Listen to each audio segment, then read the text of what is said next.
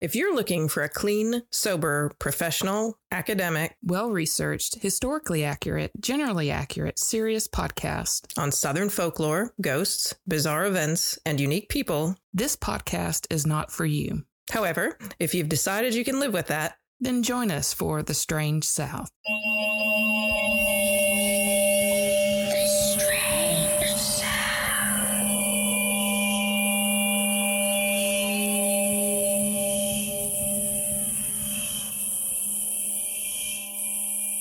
Everybody. Hello. Oh my god. Oh, Randy told me not to move this too close to me. Oh. And I told him I was going to anyways because yes. I listen when people talk. Sorry. Damn it. Are you all comfortable? Yep. Everybody a good cool? Feels good in here. Yes. It's nice in here. Good deal. Well, um, thank everybody for coming yes. to see us. This is our first live show since I don't know the end of the world, which is nice. It's really cool to be with live human beings again. Randy covered most of our housekeeping stuff, but we want to just say a special thank you to uh, Romarin et Corbeaux for being an awesome host. Absolutely. For those of you, yes, yes. applause for them. Thank um, you. For those of you who aren't sitting here with us, you're out on the internet radio. Um, mm-hmm. This is at 1716 Hammock Drive East in Oxford, Alabama, and they have all kinds of stuff. They do tarot readings here, they do herbs, candles, jewelry, and they are stationed for the Strange South merchandise. Um, so they've got all kinds of things. They are also just amazing. They annually donate um, a portion of their proceeds to the Trevor Project. Amazing people. And so come and support them if you're anywhere near this area. So thank you guys for having us. Yes. You're awesome. Absolutely. And we hope this is the first of many. I know. It may be. We'll see. If y'all behave, I don't know. we'll see. no, don't behave. so, and thank Randy for doing all yes. this sound Randy for us. Um, and thank Courtney for providing. I don't know if you guys saw, but Courtney provided virgin drinks of the drinks that we're having. So hopefully there's guys, Yeah. You know, we didn't have the liquor license, so I had to go virgin on these. but it is the virgin version of what we may or may not be drinking in our little Hmm. skull mugs right now. Um, a basil lemonade sparkling. So um, if you make, we'll have the recipe up, but limoncello would be a good alternative to lemonade with some muddled basil and maybe some sparkling wine. So, but please help yourself and um, add a little basil and lemon on the top when you have it. Yay! I guess we should like bring your own flask. Should have been like I know, I know. Maybe, well, maybe in the future. Ass- we just assumed. we just assumed. We thought you probably had one on your boot or your hip.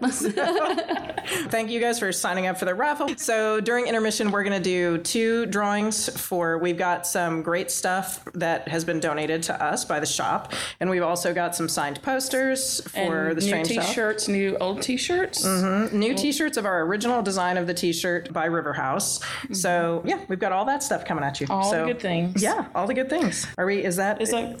What? No, that's good. I was just looking at Randy. Like, are we cool on like sounds? Okay, because this just feels weird. I'm just telling you. I, am not really digging this relaxed feel. usually, like when we're recording, we are both like, okay. I know. Is it well because we feel like we have to sit really close to everything. But he told You're not going to believe this shit. I know. I know. I know. I need to turn around. I, feel. I don't know. You feel like an island. Okay, so listen. This is this is what my intro notes look like. I don't know.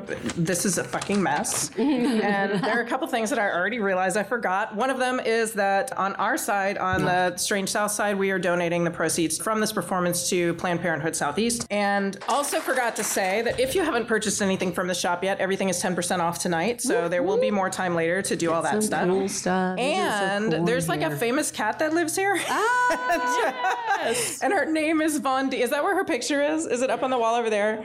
And her name is Von D. And today is her birthday. Cat! So, happy birthday! So everybody, let's should we sing happy birthday I to the cat? I, will we scare her? Is she here? I now? think she's. I think she's super hiding. I think she well, ran we didn't away see her from back us there. In I the think. Do you think I you can know. get her? We were a little too loud back there. We scared the shit out of those cats when we got here. So I don't know, but um, anyways, it's there are two cats wandering around. One is Kat Von D, one is Hades. They're both really adorable and sweet, and um, and they're here whenever you come and visit. So. Oh, yes, bring your children too because the kids love playing with the cats. Oh yeah. the cats love the kids. Yeah. too. That is that all we have to say at the at the upfront? You have to go first. That's fantastic. Costume change. Oh my god. Yeah. You grew ears. Mid sentence. Impressive. Yes, right. Okay, so I'm going first today, y'all. Yay! Happy birthday to you. Um, Happy birthday to you. She's like, what the fuck is wrong with you people? Happy birthday to you. Yay! That was very That this is all Not scaring. appropriate. Is all appropriate.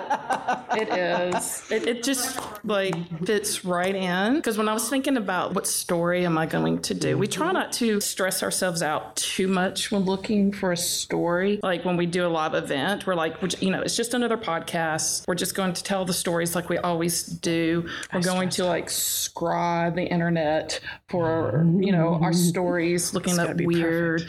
And I'm thinking, okay, so since we're here and we kind of have crows in common with our logos and stuff, I was like, I need to find something cool on crows, mm. right? Oh. And I did find something really interesting on crows, but I couldn't make it into a story. Like I really wanted it to be like some weird ass shit that's going to like it's going to be y'all going to be like, "Oh my god."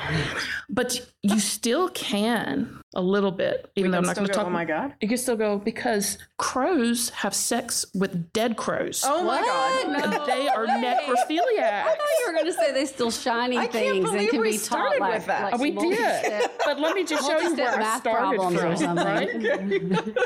Okay, so crows crows will have sex with dead crows. There's been studies done. They don't really know why. What's it called? It's not necromancy. No, wait, that's- I know. Oh, I am you now.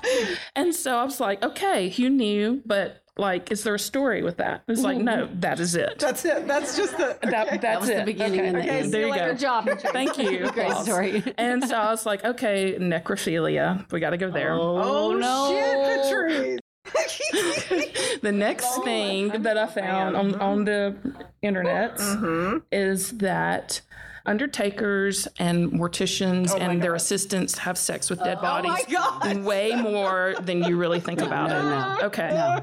It- It's all shock and awe right now, okay? I hope y'all listened to this show day. before you showed up here today. But I, I couldn't find any legit stories that, you know, wasn't Reddit make believe fan art story or something like that. I'm getting all hot. Seriously, like, you want my fans. Um, oh, Lord. Okay. We had to leave the crows. Okay. I'm not going to do the crows. Okay. And the about the necrophilia? And we're not going to, like, the morticians, I'm sure there's stories. They're just not, you know, like, out there for us. Good. And so I was thinking, okay, I'm just, I'm going to put my energy out there into Google. and I'm going to be like, okay, Google, lead the way. And be like, bibbity boppity boo.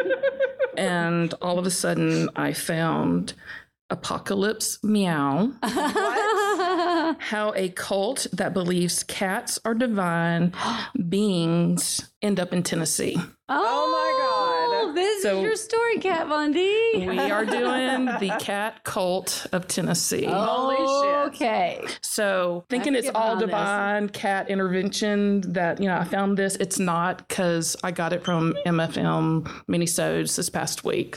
so they, they did a thing and I was like, oh shit, that's cool. I'm going to do that. um, but the thing about it is when I was looking up this story about the cat cult, there's a fantastic article out there and it's not really much written about about it because it's pretty newish, like right 2016ish, newish, I guess. Let me just like make sure nobody's like in a cult. Nobody's in the, the cat cult. Is this a? We've got a Yeah. hand wobble back I think you here. need, you need like safe words and stuff for that. I do. Like, okay, it's like, is, are people in, in, like, do they have relatives? Because I always get scared when I talk about kind of newish events that, like, somebody's like going to be like, oh, that's my mama, Oh. or that's my cousin, or, you know, you talking about my mama. You know, I get scared because we've gotten some emails before from some have. people that were like, yeah, that's my uncle. Like, "Mm, okay. he was a mortician. yes. okay, so now that that's clear, the room's good. Oh, thank you. So I thought that, well, first of all, I fucked up on the last like episode. That's why it's so late coming out. Oh, Is yeah, because we just like no, about- actually, you didn't. The in the universe did. the universe fucked up. The universe us. ate our episode 103. Right. So yeah. And so it was about a cult. So I'm thinking like since this is about a cult, I may be like on a cult kick. So it's like hmm. summer of cults kind of deal. But anyway, so Nashville Scene did a huge article about this. MFM just did like their mini-sodes. A writer wrote in about the cat cult in Tennessee.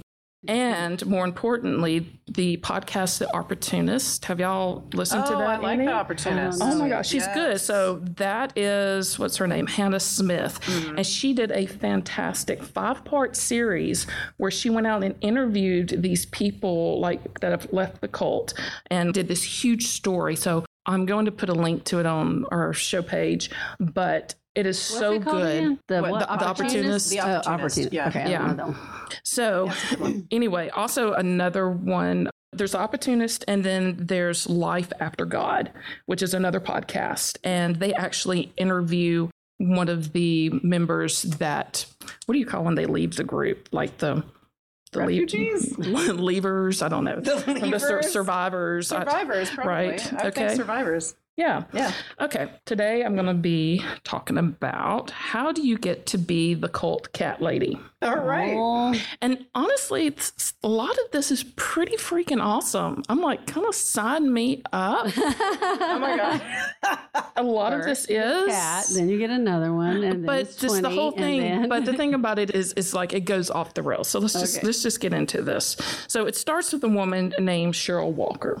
And she was actually born Cheryl Snow. She grew up in a community church.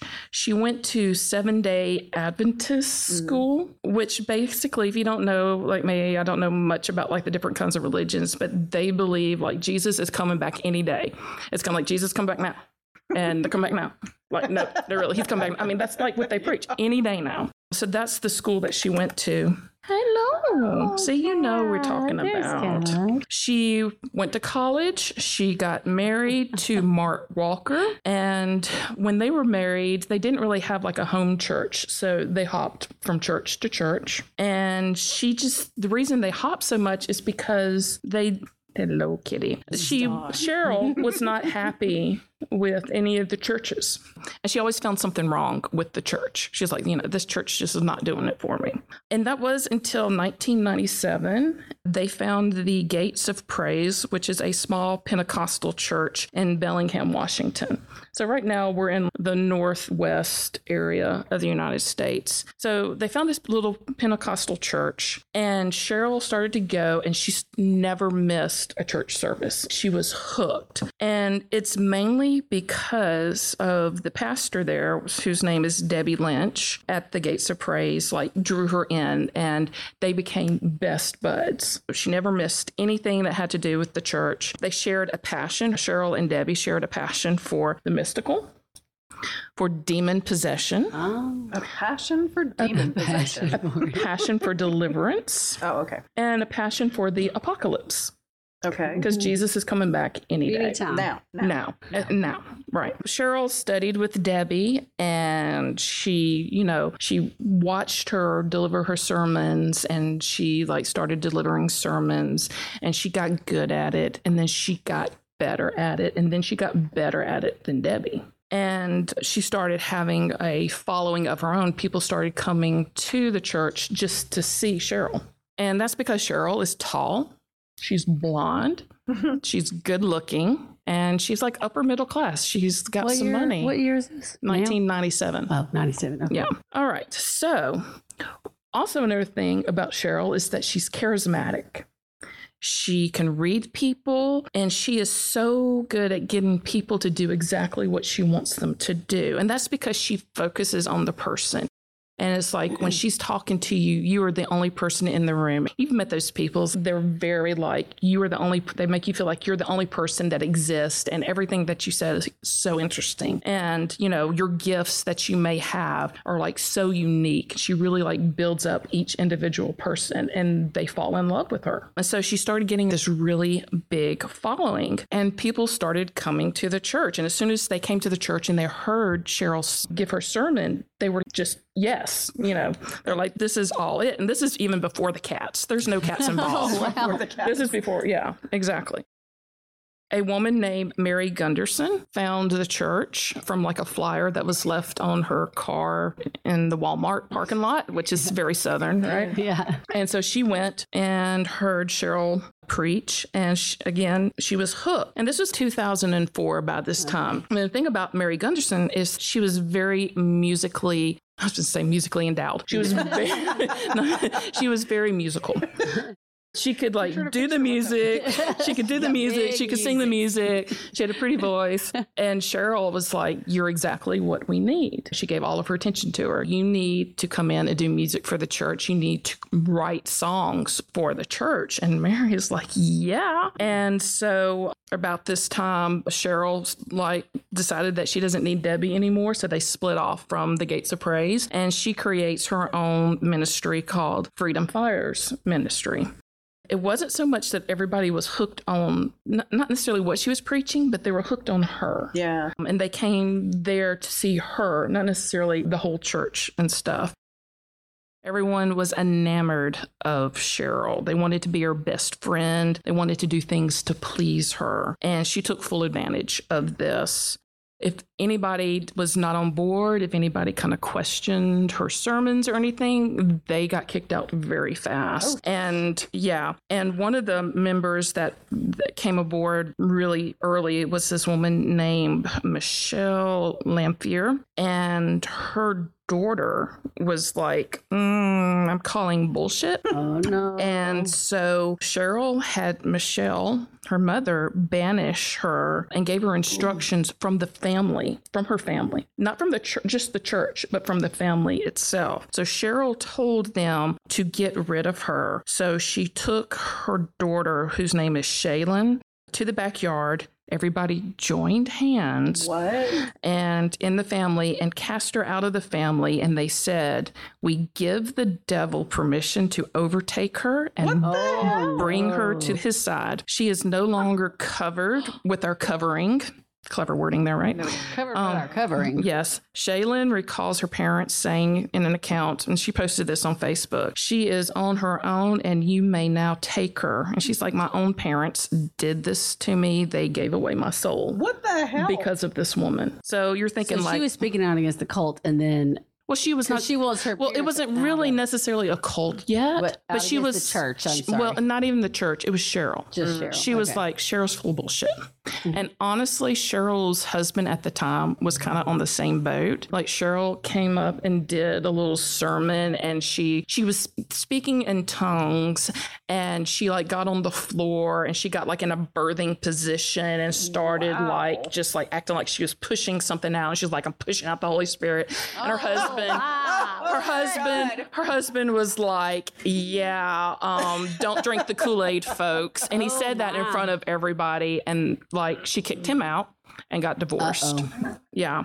I can't believe people stick with somebody after that. well I mean, you have to listen to the opportunists. Like i'm telling you it's they liken it to like the frog in the water. It's like you slowly start turning up the heat and then things that are abnormal seem normal because they just slowly and slowly get applied. I mean that's the whole thing about cults Yeah. right? And then and if you want out it's like you lose your family you mm-hmm. lose your community. And so they just kind of put up with things that don't make sense or they start listening or have that voice in their head that says they're on a different level than you are and that's why you're not understanding things So let's get back to Mary, who likes to do the music. Mary had a talent. endowed. She was endowed with some music, right?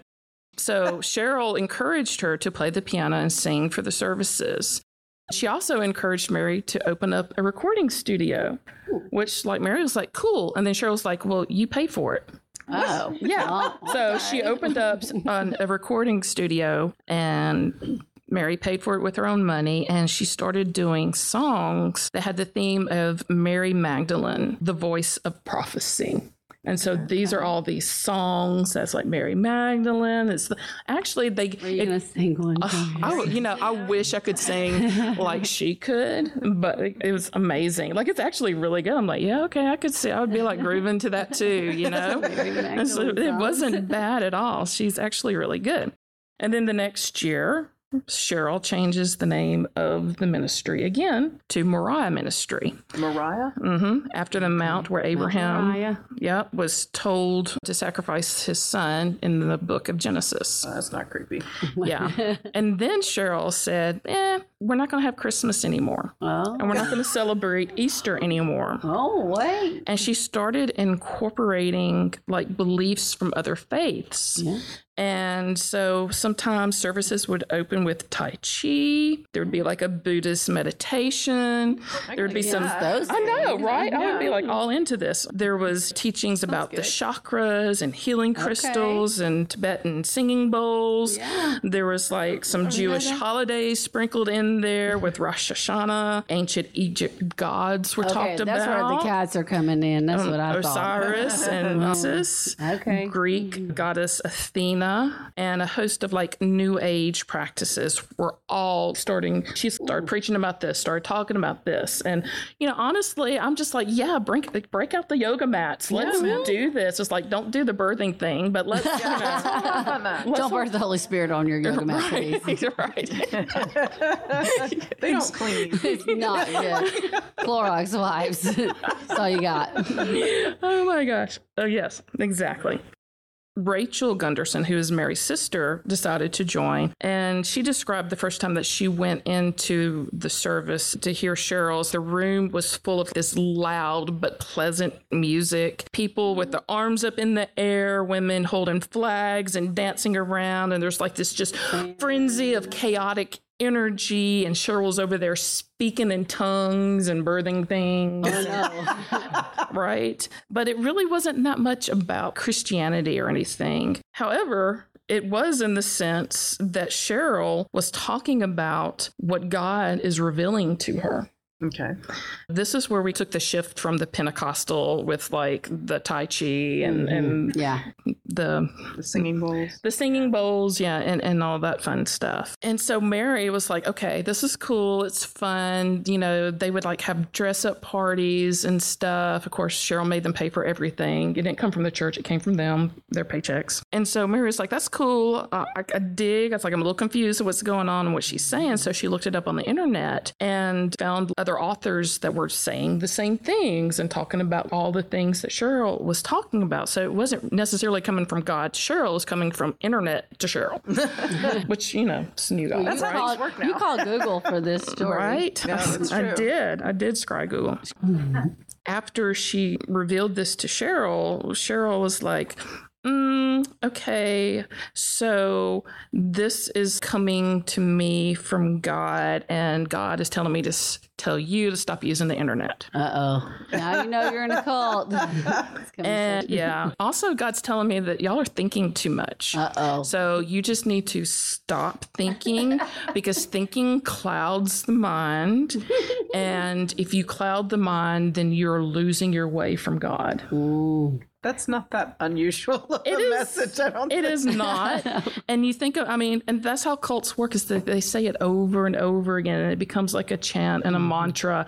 And it's like, you know, you start saying it and you believe in it. And if it's like a, a person who you look up to and they're telling you this and they're saying I'm gonna be really mad if you like go on the internet and you're like, well, I don't want to make you mad, and because you start to think that if you're mad, then God's mad at you, you know. Mm. So it starts that she starts associating herself with kind of this holiness. But also during this time, mm. Cheryl is getting a little bit more. I mean, she's already kind of whacking out to begin with, mm-hmm. but she starts getting a little bit more paranoid, mm. and her sermons become less and less uplifting. Like it's less about the yoga Yeah. and more about um, y'all are pissing me off, so God's pissed off, and y'all need to be punished. She would take out her displeasures of her followers on them and mm-hmm. their children. So if their oh. children were there and their parents did something, and it couldn't like it didn't have to be like anything big or traumatic. For you know, you could dress like you could be wearing the same shoes as Cheryl, and she would be pissed off. Oh my God. Yeah. What she would do though, she would go in and she would call their children whores and sluts and oh. brutalize them on the pulpit in front of the whole congregation if their parents did something. And that's kind of like one of the tactics she used. Wow. It wasn't that, you know, if you did something that she didn't like, she didn't necessarily take it out on you. She took it out on whoever was there at the time. Mm. So if your parents did something and the parents weren't there, but the children were, she's going to humiliate the children in front of the whole congregation. Damn. Yeah, yeah, she's something else. Cheryl did the same thing with banishment. If you disagreed with her, she banished you, and then nobody in your family was allowed to speak to you. Nobody in the community was allowed to speak to you. It's like classic cult 101, right? Mm-hmm. But instead of leaving, instead of like big red flag, like you called my child a whore, I'm going to kick your ass. Yeah, right. right? They were like, well, just don't piss Cheryl off. Let's try not to piss Cheryl off even more. Let's not, you know, walking on eggshells kind of thing. And so Cheryl's still preaching, but her preaching is starting to focus more and more towards the end times. Mm. And God speaking through her. And she starts talking more and more about Mary Magdalene being the prophet of God and that Mary and Jesus were married and that Cheryl was the 144,000th offspring. Well, And so the Where did you come up with that well, the 144th offspring is a number that is used in the book of Revelations. Oh, I see. and it's the number of people that God will save at the end of the world. Oh. oh wait, so she's the last? she she is the prophet. So she's setting herself up to be the reincarnation of Mary Magdalene, who will ah. prophesize the end of the world and select the people to go with her to like heaven or wherever people go. right? So she she's setting up, and again, it's like the frog that you're slowly turning up the heat on. Yeah. It's what she's been doing over the past seven years now. You know, she's keeps on. How many people are in her congregation? I want to say I don't think I really remember like a hard number, but like seventy ish. Okay. At one time, so it wasn't huge. It wasn't like Gwen Shamblin or Oh, anything yeah. in, in her church. Yeah.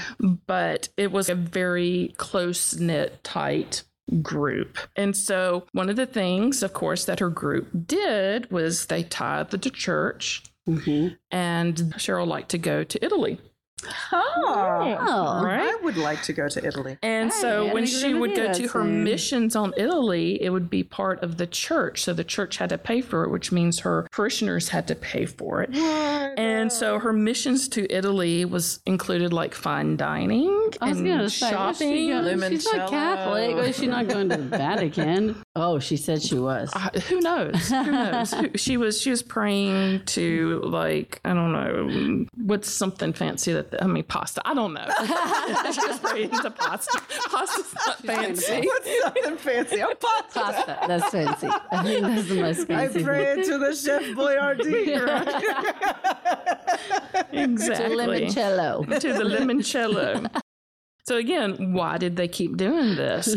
They felt like they needed to stick with her for their salvation, and so their salvation would be secure. Um, sh- she would be like their best friend, and she would smile and she would give them a kind word, and it made them feel like not only was she as a person giving them attention and love, but she as the receptor of God would God was giving you love if she was happy with you. And that's what they were craving. I know. All right. But she continued to preach end times and she had convinced everybody that it was coming soon.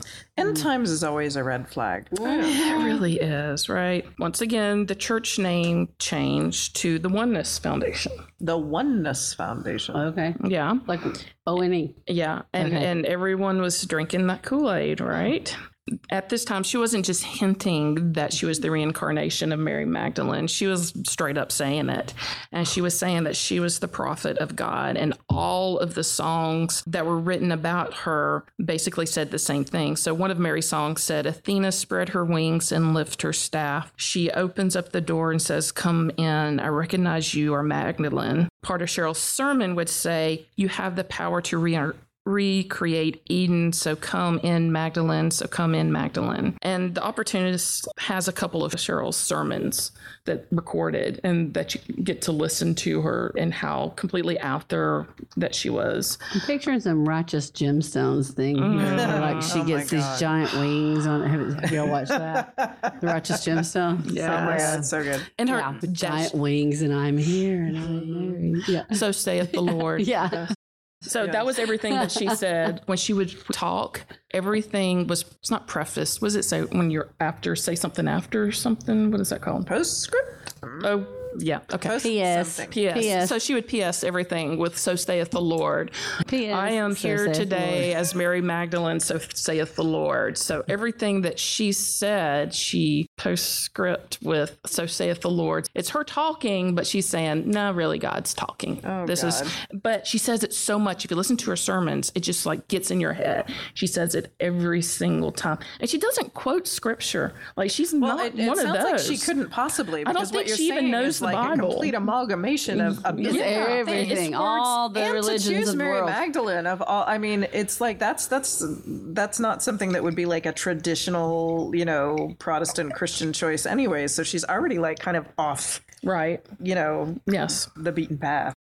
And then Athena, and then all the other shit. And yeah. And And so then the, maybe cats. And then the cats. and the Right, cats, right? Well, Cheryl at this time also was putting drops of her blood in the communion cup. Oh Lord. Oh my God, that's in a show I Oh, watched. But they were vampires.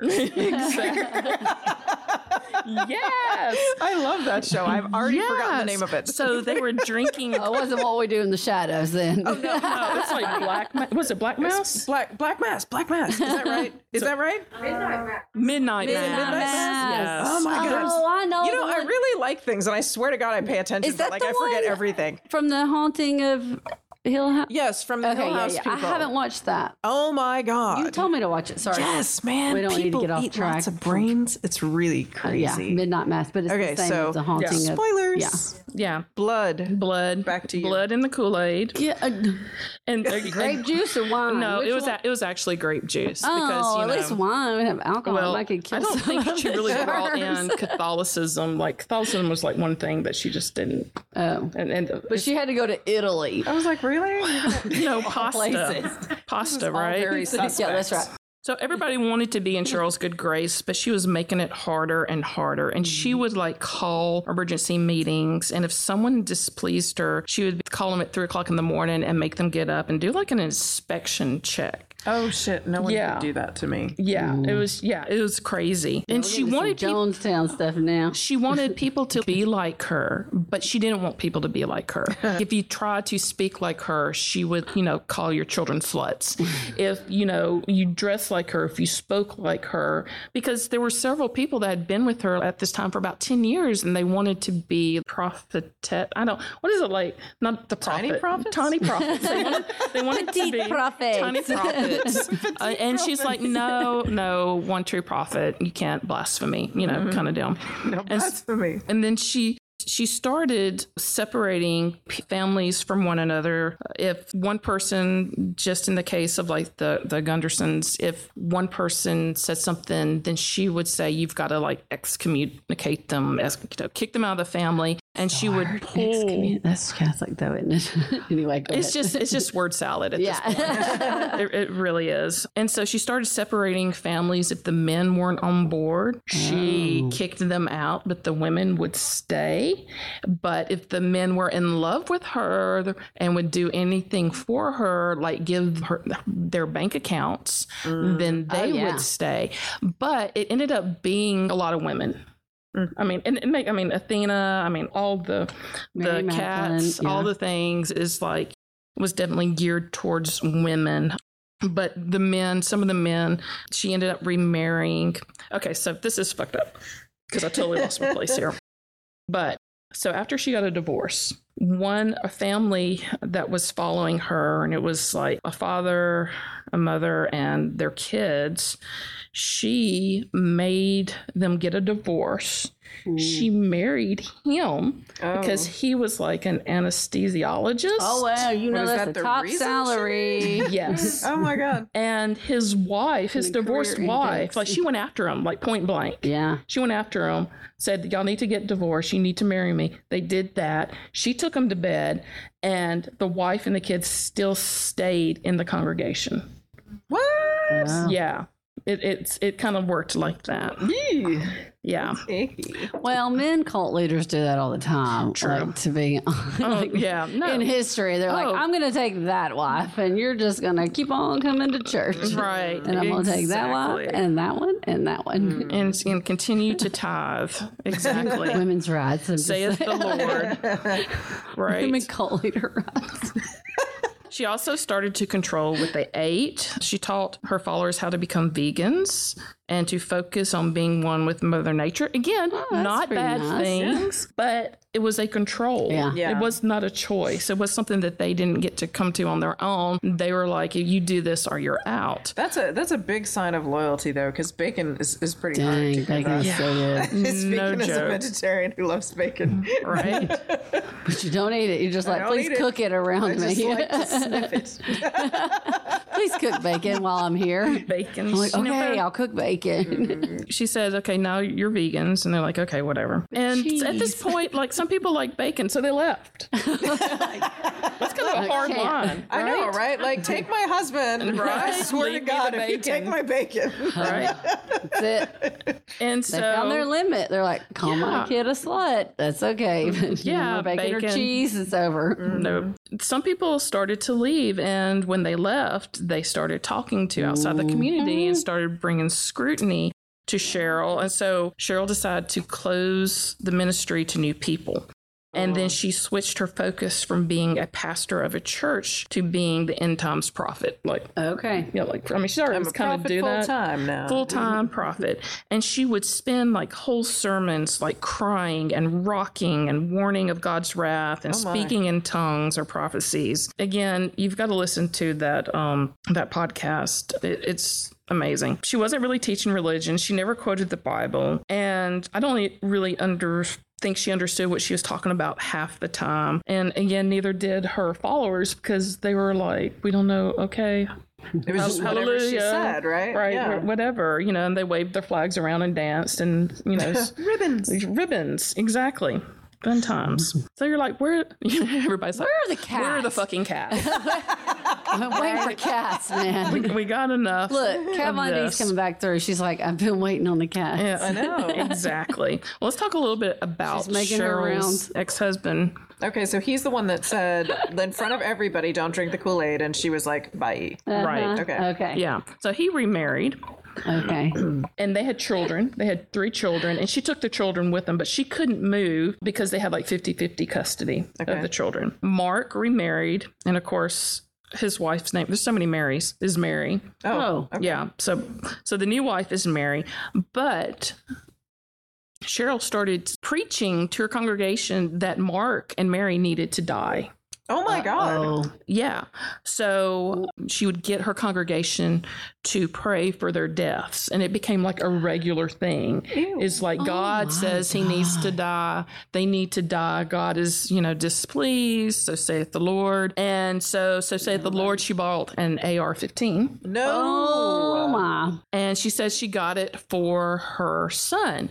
But at this time, she was dating this guy named Rick. What And happened Rick- to the anesthesia? That was the Oh, anesthesia. she, oh, he's she's still married. to Oh, him. okay. Oh, But okay. she married Rick. Rick had no idea about the doctor Okay. or whatever. So doctor's still yeah. married. and- Yeah, so Rick's Rick here. Rick is there. Let me tell you about the doctor though. The doctor was giving her forty thousand dollars a month. a month. A month. Um, That's how much money. and he was working anesthesiologist. and he wasn't even going to church. He was just like giving it to her and then doing his job. And then his ex-wife and child were there in the congregation. It's weird, man. It's so it's so crazy. Okay. So she starts dating Rick and she's like, "Look, I got this AR-15 for my son. Let's go practice." And she's like, Here, Rick, you try. And so Rick tries, and then she like moves like the target back a little bit. She's like, See if you can hit that. And then she moves the target a little bit further back. And then she moves it like all the way down the row. She's like, Can you hit that? That'd be fun. Can you do that? so he like he's not, hasn't really shot a gun, but he gets better because Cheryl like keeps him practicing. And then she like starts taking him on drives with the AR-15. Oh my god. And so they start cruising by oh Mark and Mary's. And it's like God's saying Mark and Mary are going to die. She didn't say like kill them, but she's saying the Lord just saying it's as soon as we get Mary Rick, they'll they'll die. They'll just fall over dead. Mm. Here's an AR 15 for a honeymoon. You're right. Honeymoon gift. Luckily, Rick, who totally believed and still believes in Cheryl, didn't do that. He didn't. He set up and like had the trigger and the scope on them Oh wow. and just couldn't pull the trigger and came back and told Cheryl that God Praise told Google. him, yeah, praise Google, that God told him this is wrong and he shouldn't do it. And she's like, whatever, Rick, get out. What the hell? Why didn't more people say that? Because she'd been telling them the whole time that Mark was evil, that Mark had beaten her, that Mark was beating the kids, and that's the reason that they got divorced is because he's an evil person who beat them. And of course, Mark's not there to defend himself, and you know, y'all are like, where are the fucking cats? So everyone went vegan. They're all like into nature and into animals, which is a good thing. It's like taking care of the vulnerable. They volunteer at local animal shelters as part of their religious practice. She told her followers that that is the way to salvation, that during end times, the cats would save them because she had a vision through the goddess Beset, which is the goddess of cats Oh, Okay. A set. um, that cats carry would carry the souls of the 144,000 and they would be the vessels. Okay y'all. They would be the vessels. So apparently again not in times prophet here. I've never read like revelations or anything like that but apparently it's like the angels come down go through the cats, grab the people's soul and pull them back in, and then take them to the promised land. I just pictured a soul coming out of cat's butt. I did too. Where else would it go, right? Into the pretty litter. Into the pretty litter. Into the pretty litter. So, so they were doing this, and then Cheryl's favorite cat, Eva. Oh. How many Died. cats does she have? Well, at this time, she had a lot. Oh. She had a lot. Is a lot more than four? More Lots than 10? more than than- 20? I'd say, I don't know. I would guess between 20 and 40. Oh, okay. Okay. That's a lot. So, A cattery. Yes. So her favorite cats, and she wrote about this on their website, which has been taken down. She wrote, She died on the winter solstice. Death had come. Now I needed to embrace life. How does one explain such a love to a world that sees animals only as animals? And as I study and taught my people that Egyptian alchemy, I of Egyptian alchemy, I grew in reverence for the belief of honoring the felines as vessels that they are able to guide us through the passageway of life. So Cheryl goes, Guess what, y'all? Y'all are fostering cats and kittens by the dozens. And by the dozens, I mean everybody had about 30 to 40 cats in their house. Oh my God. Oh, wow. And this is the extent. So Michelle, the, the woman who gave her daughter to Satan, and um, the Gundersons had 40 cats each in their house Inside. inside. They would foster them, and they were told that the cats eat first, even before the kids. And they didn't take care just of healthy cats, they took care of like the sick cats too. So they would go to their day job, they would come home and they would spend hours cleaning and feeding the cats. And then at oh. night, they would get up like at two or 3 in the uh-huh. morning to take care of the sick cats. And sick cats, when I say sick cats, I mean there were cats on feeding tubes. Oh, there were cats with lymphoma. There was cats with oxygen therapy. There was cats that had distemper. If you know anything about cats, distemper is highly contagious. Oh. And so in order to take care of the distempered cats, they would like change clothes. They would wash themselves down with bleach. They would like take care of the cats, Oh, and then they would like take their those clothes off and then wash themselves down again Oh with bleach. God. And then they would get up and go to work their day job and just start it all over again. And they're still tithing the church. They're still paying Cheryl. Cheryl liked to send out invoices for like cat litter, cat feed, and all this stuff. And they were like, Cheryl, we've already bought, we've already like paid for it. And she- again, she'd be like, So saith the Lord. And they're like, Okay. and she oh my kept like invoicing and invoicing them. And Mary Gunderson said one time she's like wrote a check for three thousand dollars just so that Cheryl would stop invoicing her. Oh, Wait, Oh, so she would invoice them for cat litter that they had already bought for their house? Mm-hmm. Oh my god. So saith the Lord. but letter subscription times a thousand. right? But Cheryl, in her own house, you know, she had, se- I don't think she had 40 cats, but she had several. And she was interviewed during the opportunists. Like the opportunists like went through and like interviewed the neighbors and they were talking. So like, hey, cr- you know, crazy cat lady, tell me about that. and so her neighbors were like, oh yeah, that lady was crazy. But and she said that she had like all these cats and she would let them roam around and there's coyotes out there. And so her neighbors were like, you need to really like keep your cats in at night because the coyotes come out. And if you have 20 cats, there's going to be a lot of hungry coyotes and it's like other people's cats are going to suffer Yeah. from it. And of course, she paid them no attention. And then when Eva like went missing, the neighbor's like, I know for a fact a coyote got Her them favorite cat. her favorite Oh, cat. okay. And so, you know, she went over banging on her, her neighbor's door and she was like, You've got to help me find my cat. And the lady's like, mm, No, I don't. And it's because, like, she knew that the coyote, because the coyotes were eating the cats that stayed out at night. And all the cats were going missing because of that. When Cheryl moved out of her house, they said that they could not sell her house because it smelled so Of course it did. of piss. Was this because still while in everybody, Washington? well, everybody, yeah, everybody was taking care of their 40 cats in Yeah. their house. She, I mean, she's a prophet. I would have said, like, clean up my cats. Yeah. But she wasn't. She didn't get Oh, anybody. she was like getting up with her feeding tubes too? no, she Oh, wasn't doing that. She was just oh. letting her cats roam free.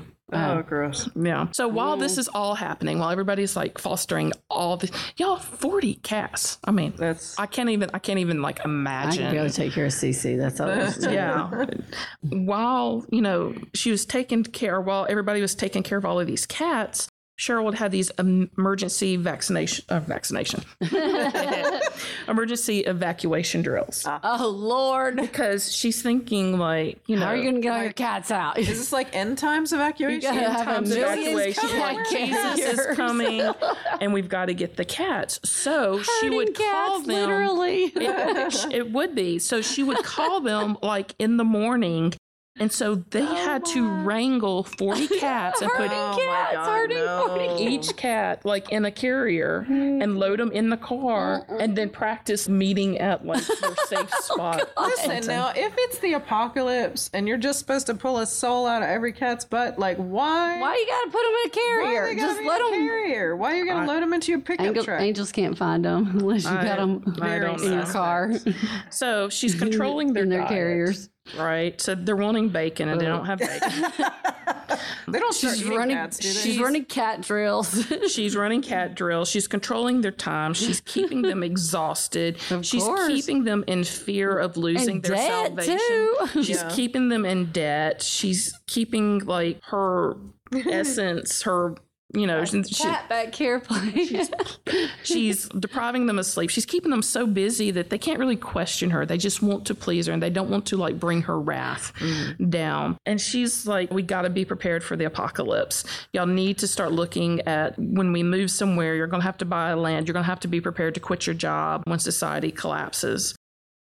With her cat rescue getting more and more outside attention, she starts she starts having like growing conflict with their critics and members are starting to blog about her and she's like we've, we've got to do something. So her paranoid is like going into mm-hmm. like overdrive and she's thinking like black cars are starting to follow her the government's starting to follow mm-hmm. her.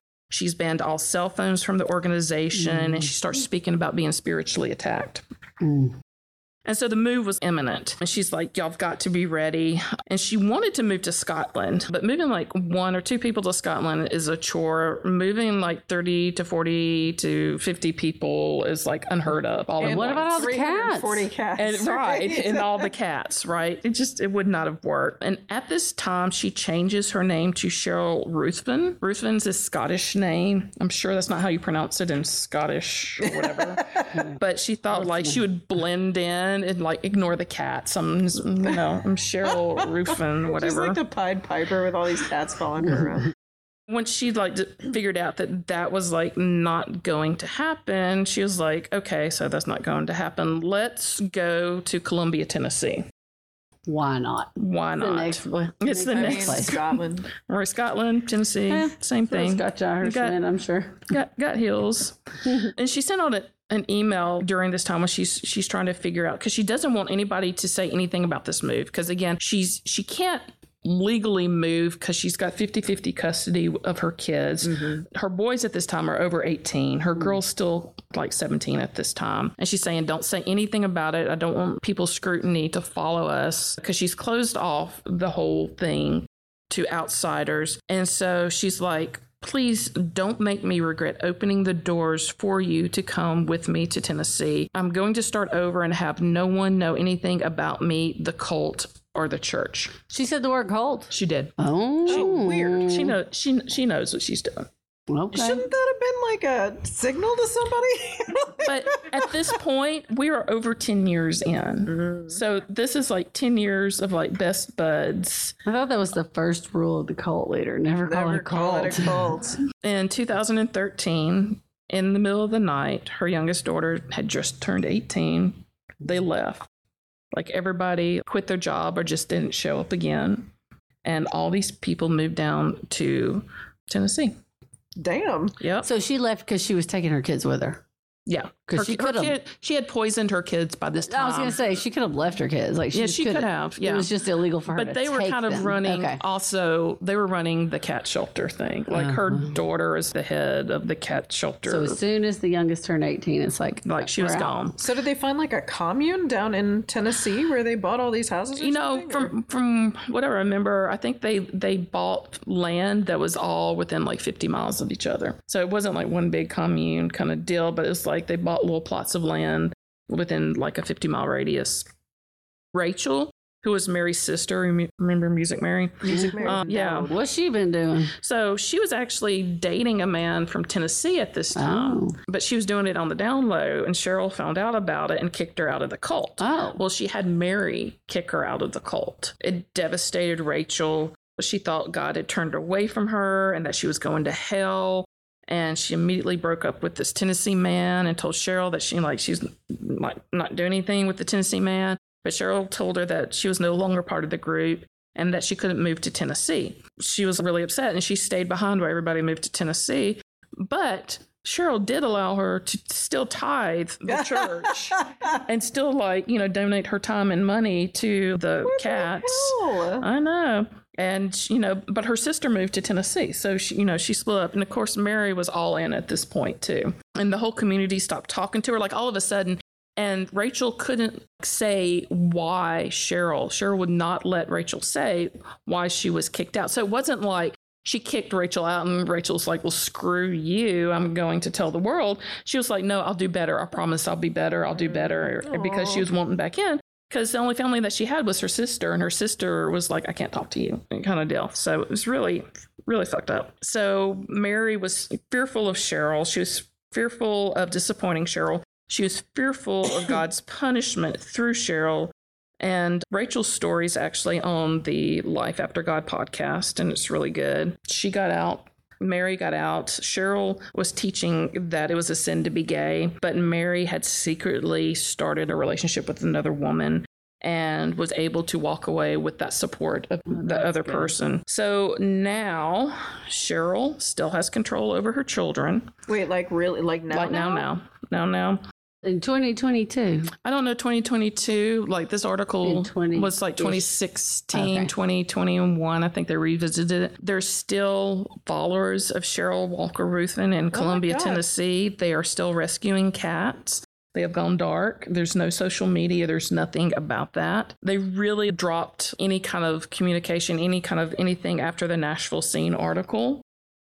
Opportunist podcast also because she asked to speak to the kids. She asked to speak to Cheryl and get mm-hmm. interviews, and they were refused. But she talked to the ex husband. She talked mm. to Mary, the wife of the ex husband. She talked to Rick, who was Oh, like the AR. the yeah. AR-15 guy, right? So mm. she like she does a great job. If this interests you any and it's craziness, then definitely listen to the Opportunist.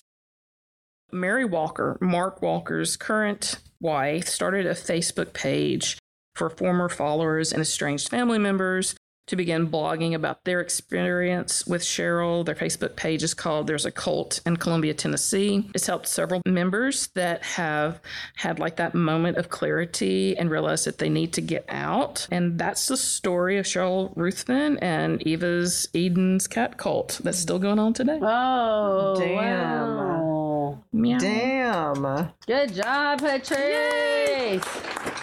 I think it's funny that like the acidic smell of 40 cats in your house I mean, isn't your moment. can't Yeah, even that's not imagine. your- she had she had members that were highly allergic to cats. I was Oh just my God. that had and their children were highly allergic to cats and it was almost like get rid of your children before the Yeah. cats Oh my god. you know if it didn't fit within her perfect little ideal then I mean, I love cats, but come on. 40 cats like i've been in i've been I in bet somebody's she didn't house believe in having them like spayed or neutered either. So i think she Did she? did Okay. yeah oh. Well, and they were saying really like the track with the whole like they are gonna.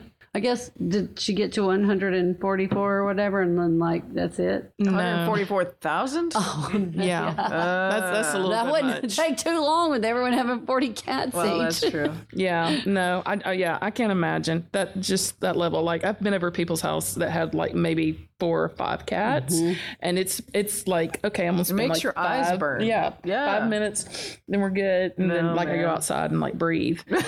but forty, I just can't even imagine. Damn. Like those cats are just waiting for you to die so they can eat you. exactly. like what is it that you call like a herd of cats? What do you call them? Is I it- don't think that's a thing. Cattery. no, it's like well, you know, you've got a murder of crows. Yeah, but cats don't herd. What is, is- is there a is there It's a a word for a group of cats? Lions are a pride. a pride, are maybe a pride of cats. A pride of cats. Somebody. Google it. My phone's kettle. A For real? Kettle. Ooh, I like that. Cute.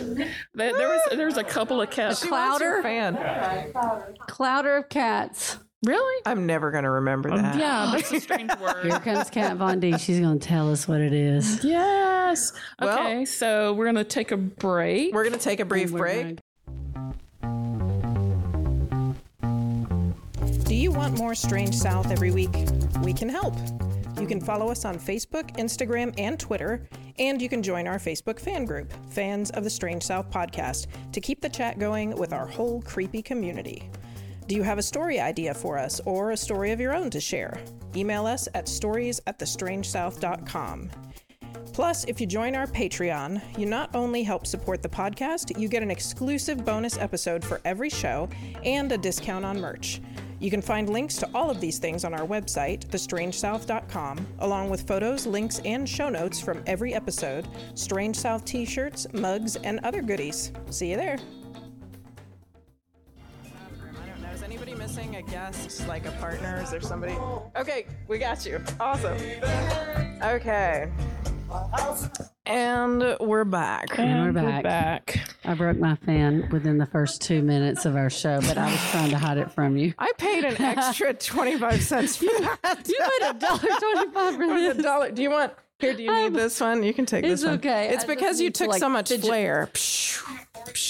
I know. Yeah, you can make Oh, it I have whatever to you fidget want. with something. So yes, I tried to hide it the whole time Patrice was speaking, but I can't lie anymore. Gotta fidget. I can't lie broke anymore. it. I can't live this risotto lifestyle. Okay, so um, I have a story. Um, so when we do, okay, I have to tell you this first. So I had a hard time choosing what I was gonna wear because like I've been trying to like try new styles out and stuff like that. And I swear to God, the other day I was in my living, I was in my bedroom and I was trying on clothes and I was like, okay, what looks good on me? Like what kind of styles? So I try on these like capris that I bought and I'm like, okay, all right, I'm feeling this. You know, this is good. And then I try on this tank top and I'm like, all right, I'm still we're we're doing good. I'm still feeling good. And I'm like, I'm gonna I'm getting brave. I'm like, I'm gonna accessorize. I'm like, I'm gonna get so I got like this bandana and I put all this stuff on about. and like I, am like feeling I'm feeling it. I'm like, this is the outfit. And then I go and I look in this this this body length mirror in my bedroom and I'm like, I look like a pirate. I literally dressed myself as a pirate. it was like 100%. I have a red style. bandana and like poofy capri pants that are brown and a red Core, tank though, top. man. You should own that. I was like, Jesus Christ, this is as good as I get. What about our flag, our flag means death? Have y'all watched that yet? So, oh yes, You'll- our flag yeah. means death. Oh yeah, I guess it's just it's in my it's in my system. Taika Waititi's. So I decided to opt for uh, protect Alabama trans kids today instead. Yeah. So sometimes when we do live shows in particular places, I try and look for things that that are from those places, and it's easy to do around here because we're from around here, kind of. uh, somebody had mentioned a long time ago to me the Goat Man. Does that Goat ring Man. now? And listen, now this is the beginning of a, a series of two, Tale of Two Goat Men. So I hope I'm not about to disappoint you with the one that I've chosen to start with. Because there are multiple goat men on the horizon of the Oh, South. wow. But um, the tale of this goat man. If if you're if you're from anywhere around here, we're in Oxford tonight, Oxford, Alabama. If you're from Oxford, Anniston, you might have heard of an artist named Larry K. Martin. Okay, so he over here. he it, we have a, a natural history museum up in Mm-hmm. Anniston and, and there are a lot of his paintings he did safari work he did a lot of you know African animals and he did some portraits of people over time he does really nice stuff I shouldn't say this this is like local interest he's boring as hell I Oh. like I've watched I've watched interviews with him and it's very I had to just fast forward over everything but um, his his work is very is very nice, and it's all on display at the um, Oxford Performing Arts Center in Oxford, Alabama. Now it's upstairs. It used to be in the Wren's Nest Gallery, which was behind Oh, yeah. the Victoria In the Inn Victoria, on yeah, Quintard I knew in that. Anniston. Hold, hold on, back up. yes. So his art was boring, or he was boring. no, he he speaks very slowly. Oh. So it's not like he doesn't have anything to say. It's just very hard to wait. You know what I mean? Okay. It just takes a long time. Isn't that A what lot of- oh, stories are about? There he goes. There he goes. There he goes. There goes the other cat. Um, oh. So uh, a lot of um, so a lot of his work is actually hung in famous places, but it's all like politicians, you know, all famous conservative politicians. Like Dick Cheney has my work, and I'm like, I couldn't care mm. less. But you know, the Audubon Society has some of his bird art. You know, he's very good. So I'm not trying to you know be nasty. But there's one pencil drawing in his collection of an old man. He has like wispy Einstein hair. He has a long beard. He's dressed like a hobo, you know? He's he's dressed like a railway hobo. Like his pants don't fit. You'd think he's like drawn from source material from the 20s and he's cradling this baby goat and he's got this look in his eyes that's just like loving and and wonderful and and so behind him there's like this sort of stagecoachy thing that's being pulled by a team of goats and the picture is called America's Goat Man Mr. Chess McCart excuse me Mr. Chess McCarthy Wait, Chess or Jess? Chess Like C H E short for Charles Chess McCartney does this particular goat man ring a bell for anybody here does this sound familiar so you've heard one. of this goat man Seen the painting. Yeah. Okay. So this and um actually, if you want to, do you want to hand this around a little bit? Oh. So this book by Darryl. Read me the last name of that guy. Darryl. Darryl. Darryl Patton. Darryl Patton. Illustration by Larry K. Martin. So on the cover of that book is is the picture of of the goat man. Um, so if you had heard of him, it would have been um, a lot of y'all would probably have heard from your parents' stories and your grandparents' stories. So Charles McCartney was born on a family farm in Iowa, it, right around the right around 1900, and that's just about the last reliable information that we have about Charles McCartney because he's a liar. Um, so the story he tells about himself is completely off the wall, but it's one of those that's like just close enough to the truth that you never really know where you stand. You know what I mean? So Chess always said that he left Iowa for New York City. He basically hitchhiked to New York City when he was 14 years old, he said, and married a Spanish knife thrower um, who was right. wow. So we start strong. Very right? exotic. The story starts strong. She's 10 years older than him, he says, and they toured bars and carnivals together with a knife throwing show. Yeah. And like that he couldn't even grow his beard long because like every little bit where she couldn't see where the edges were, like she might hit him. So he had to like shave completely clear so that she could throw like 25 knives around his face and not hit him. How empowering. Like, I would like to take some knives to my husband. You're like Chad. Make sure you don't grow that beard out. Hold on, I know, stand against right? the wall. so he said they went for years with this traveling act before. Now, one of these stories says before she died, because he said she was like a reed and she was tiny and she would just blow away on the wind. And there was another story that she fathered or she fathered many children, that she bore him many children and moved back with him. So it's all you know. Who knows? But that that part's really not true. He he told people at one point that they earned so much money with this traveling act that he was able to buy a 20 acre farm back in Iowa. That's also not true because that was his family farm that he eventually moved back to in Iowa after maybe, you know, traveling in an act with a knife throwing lady. Chess also said that he met a German woman later from Chicago, married her too, but she couldn't put up with him and took off back home. I don't know whether he told people why she couldn't put up with him, but folks back in Sigourney, Iowa, where he was from, said he was eccentric. Sounds it mm-hmm. like a storyteller. Yeah, he was mm-hmm. definitely a storyteller. And there's a there's a, a video you can find this easily on YouTube, and I watched the whole thing. But it's called "The Goat Man: The Life and Times of Chess McCartney." there's this mean old lady that he interviews from Iowa. She is just like the mean church lady that was mean to everybody. You know, like you look at her and you know her in her soul, and she's just like, well, he was just none too bright, and and he was a big boy, so he just looked even stupider. And oh, so there were there were stories about Chess that you know he was working this family farm and he had a team of horses and the horses died, but he couldn't afford to buy more, so he just took all the milk goats and broke all the milk goats into harnesses so that they could do the farm, like you know mm-hmm. help with all the farm work. Right. But he he built a little wagon though, and he would travel around with these goats. And instead of always doing the farm work, he would go places and just make money with his little trap. So he would wrestle at the local fairs in Iowa. There was a story that he wrestled a bear at a Sigourney carnival, and people knew him like he would be dragged by his hair on stage, like he was a showman. Right. So Oh, was like the you know like the WWF. uh, kind of, yeah. I mean, it sounded like he had kind of a thing. He had a gimmick. Yeah, exactly. He was the guy that always got beat up, kind of thing. yeah, like if they had folding chairs, like Yeah, somebody would just. ah, yeah. So you know this this was what he was doing mm, late twenties. So 1933 or four, he takes this wagon of goats and he drives them to the Chicago Century of Progress World's Fair. So he went to the Chicago World's Fair with this um, bunch of goats and joined a sideshow and got paid hundred dollars a month and and horse feed for just being in the sideshow. So he's like, okay, well this is something that I can do. I'm not sure whether his wife was at home during all this or whether she was she had already been like, okay, this is stupid and I'm leaving. but in 1934, he had moved back to Keokuk County, Iowa, where he was from, and he found a girl named Sadie. She was 18 when they met, and I think he was about 40. Oh Lord. and two, you know, so they got married. And she was a local girl. And um, two years later, they had a little boy named uh, Albert Gene. At around this time, you know, so they're in the middle of the Depression. Like this is the early 30s. So they, they're kind of having to make do. And Chess always said all he needed in the world to read was like Robinson Crusoe and the Bible.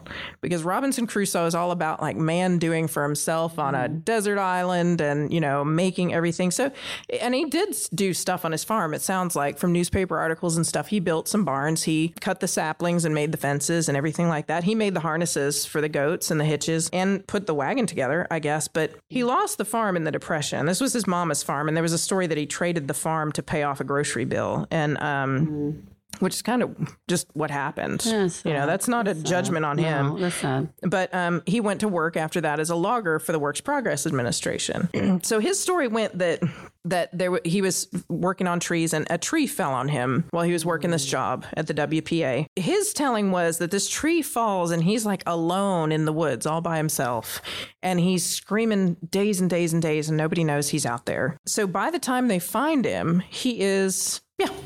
Um, by the time they find him, he is kind of left for. I mean, they assume he's dead. You know, he's he's completely unconscious. He's wasted away, and so they just take him to the undertaker. You know, they take him to the funeral home, and his story is the undertaker is preparing him for embalming and interment, gets him all laid out on the slab, and puts the embalming needle They in. did this what year in the 30s? Yeah. Okay. And and then he wakes up and starts yelling and walks on out of there. You know, so part of this is definitely true because his his left arm, I mean, something has happened to him. His left arm is damaged, you know, and and deformed. So after this happens, the way Chess tells it, he has two choices. He can he says he can't get another job because he can't compete with the able-bodied men that are looking for jobs. But he said his options would be then to live off the state, which I was like, what's a WPA job? I mean, like Right, the state's kind of supporting everybody right now. you know, we should That's say thank you. depression. But but you know, he could he could either live off the state or he could go on the road and stay free. This was his dichotomy, I guess. And he really really milked this when he started telling his story on the road. You know, he knew how to kick him in the taxpayers real hard. You know, like he he really really played that. So in 1938, though, you know, he's married to this this young woman named Sadie. He's got a little kid, and he just starts packing his whole family up every summer and going on travels in this goat wagon. He has he has Sadie make goat skin outfits for him and for his little boy Gene. And she refuses to wear them. Like she's got no interest in any of this stuff. All the newspaper articles that include interviews with Sadie, just like there's one that has a picture of her just looking like like I'm, I'm done um, with the Oh yeah, and it's over they they it nicely say like she does not care for traveling um, in the company of goats. in the company of goats for real, like living in a wagon pulled by goats. But you know, this is what he wants to do. So like every summer, you know, they're this is what they're doing. They're going to World's Fairs or they're going somewhere. They're trying to park in front of other attractions or theaters and trying to sell tickets and you know just selling picture postcards of themselves because they're a novelty. They all look very weird. You know, just family in goat skins, like trying to be Robinson Crusoe. of them? Uh, Yes. Are they in the book? Okay. Tons of pictures. Oh, you can open it up and look at more. Oh, oh. yeah, absolutely. Look You through there. so Those are all my notes. well. Uh, that's because it's a were library book, and I can't write in my library book, so I've got post-its everywhere. But there's tons of pictures in there. So if We you want to look at more, yeah, go for it. you know, she put up with it. Sadie put up with this lifestyle of his. I mean, she's just like 20 something. yeah, until she didn't, and she And she just didn't like after a while. Almost 50, probably. Yeah, uh-huh. and so I mean, not that there's anything wrong with that, but like, she's No. like, I'm, I don't want to live She's the goat just well. I mean, it's not I- like I she was. I don't think this life. was something that was offered to her as a choice. Well, I, I, yeah, I suspected that. Yeah. So, like in 1942, she leaves him. And the, the rumor is she falls in love with another farmer. And he makes a deal with that farmer that would pay Chess f- two payments of $500 in exchange for his wife. So, he basically sells his wife to this guy Oh my God. and decides at this point, I'm going to leave Iowa for good. Like this, the, you know, the whole hometown girl thing not working out, you know, family farm's gone. We're going to leave Iowa. So he packs up Gene, his little boy, in his goat skin clothes and travels south. Now, of a sudden, he starts preaching out of this goat cart. Of course he does. And, uh, And we come to Alabama. I know.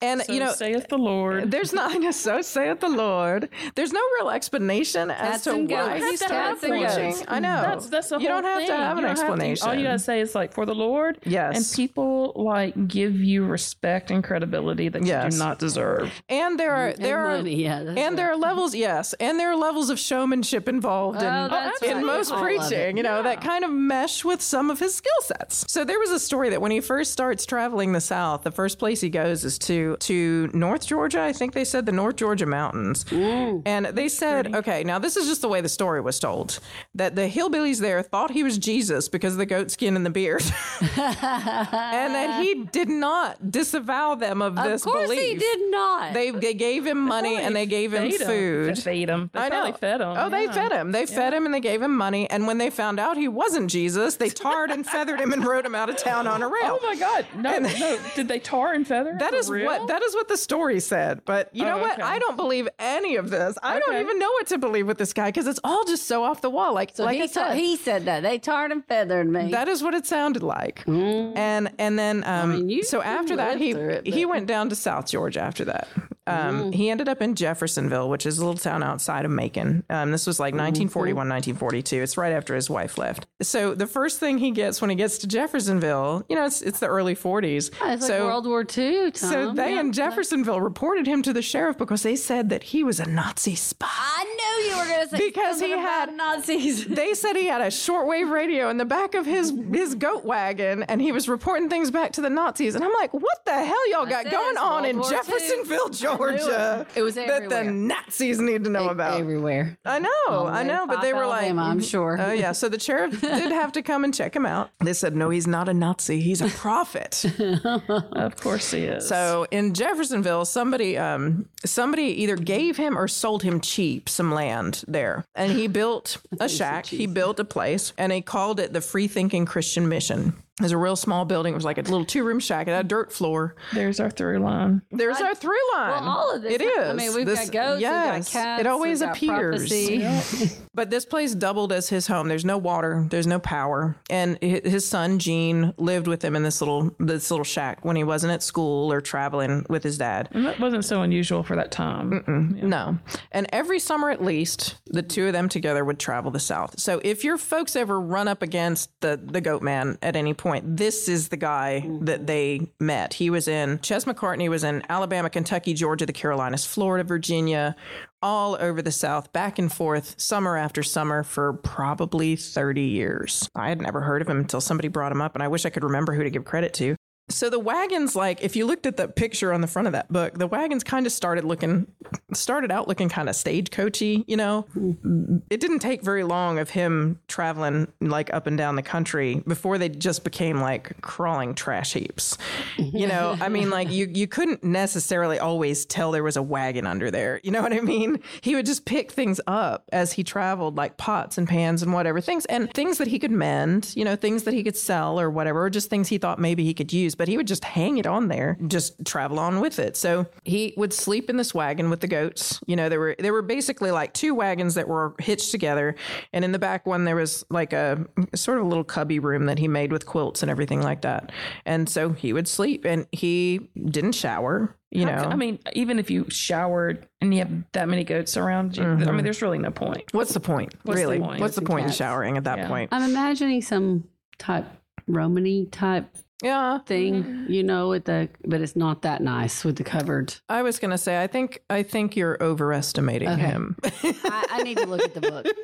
well, look at here, grab it. You know, he, he said he could go 20, 30 miles a day. He generally walked. He he generally didn't ride in the wagon. He would walk alongside. He would put, you know, the goats would have kids, and he would put the kids up in the wagon, and he would let the baby goats ride, or the goats that were injured or whatever. He would he would sick. He would let them ride. But you know, he generally would walk. Sometimes as many as thirty goats in his caravan hitched up to the front and the back. So he always joked that he would have them pulling in the front, and then he would have the ones in the back for the brakes when he was trying to like go uphill or something. People could say, and often, all the time, every time he was on a way to town, people would say they could smell him before they could see him I believe it. because I oh, mean, yeah. that's a lot of goats, right? That's a lot of goats. That's another through line. It is Now, I- another, I like, stinky, 40 stinky. I see 40 this cats, thing. 40 Forty cats, thirty goats. It, 30 it goats. kind of looks like trade day It, yeah, I could trade see that. on- Yeah, it looks like on a trade day on a It's like cart. trade day on a He's cart. running around in a trash wagon. I mean, it. Yeah. So, but um, traffic would it's pile up on the roads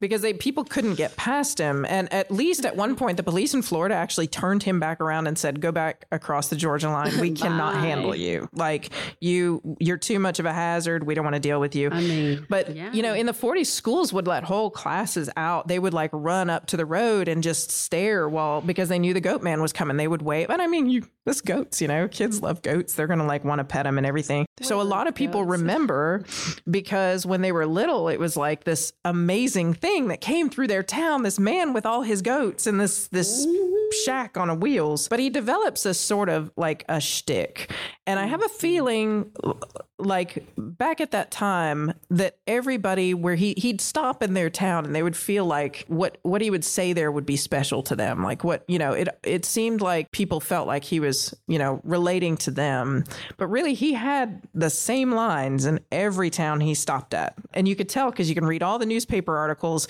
from you know all the way down in Florida to all the way down in, wants to up feel in like they belong. yeah That they're He has that special. Jesus wet that sign up they're there. unique.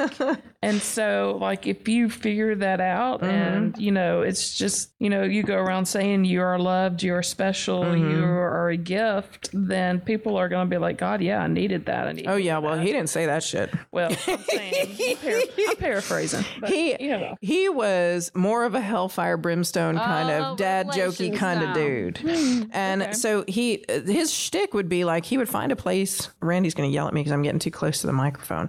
he would find a place on the side of the road and he would pull over in a pasture or some pull off, and he would always start a fire. And he would always start a fire with um with old tires on the top of it. He would start a bonfire with old rubber tires, So which smells terrible Oh, yeah. like but it makes smoke? massive plumes of black smoke rise up into the sky so everybody knows exactly where you are and he would say that it would keep the mosquitoes away. But really it's there so that he can draw a crowd to mm-hmm. wherever he's going to be.